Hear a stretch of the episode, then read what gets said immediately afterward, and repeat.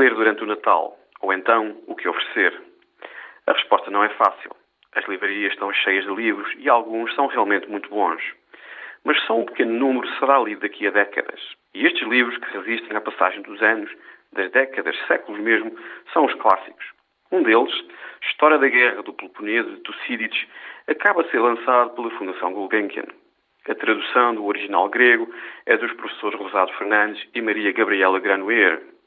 Por que é que devemos comprar e ler um livro tão antigo, longo e por vezes difícil como a história da Guerra do Peloponeso? O que é que um livro, escrito por um pensador político, um militar, um historiador grego, nos dá hoje?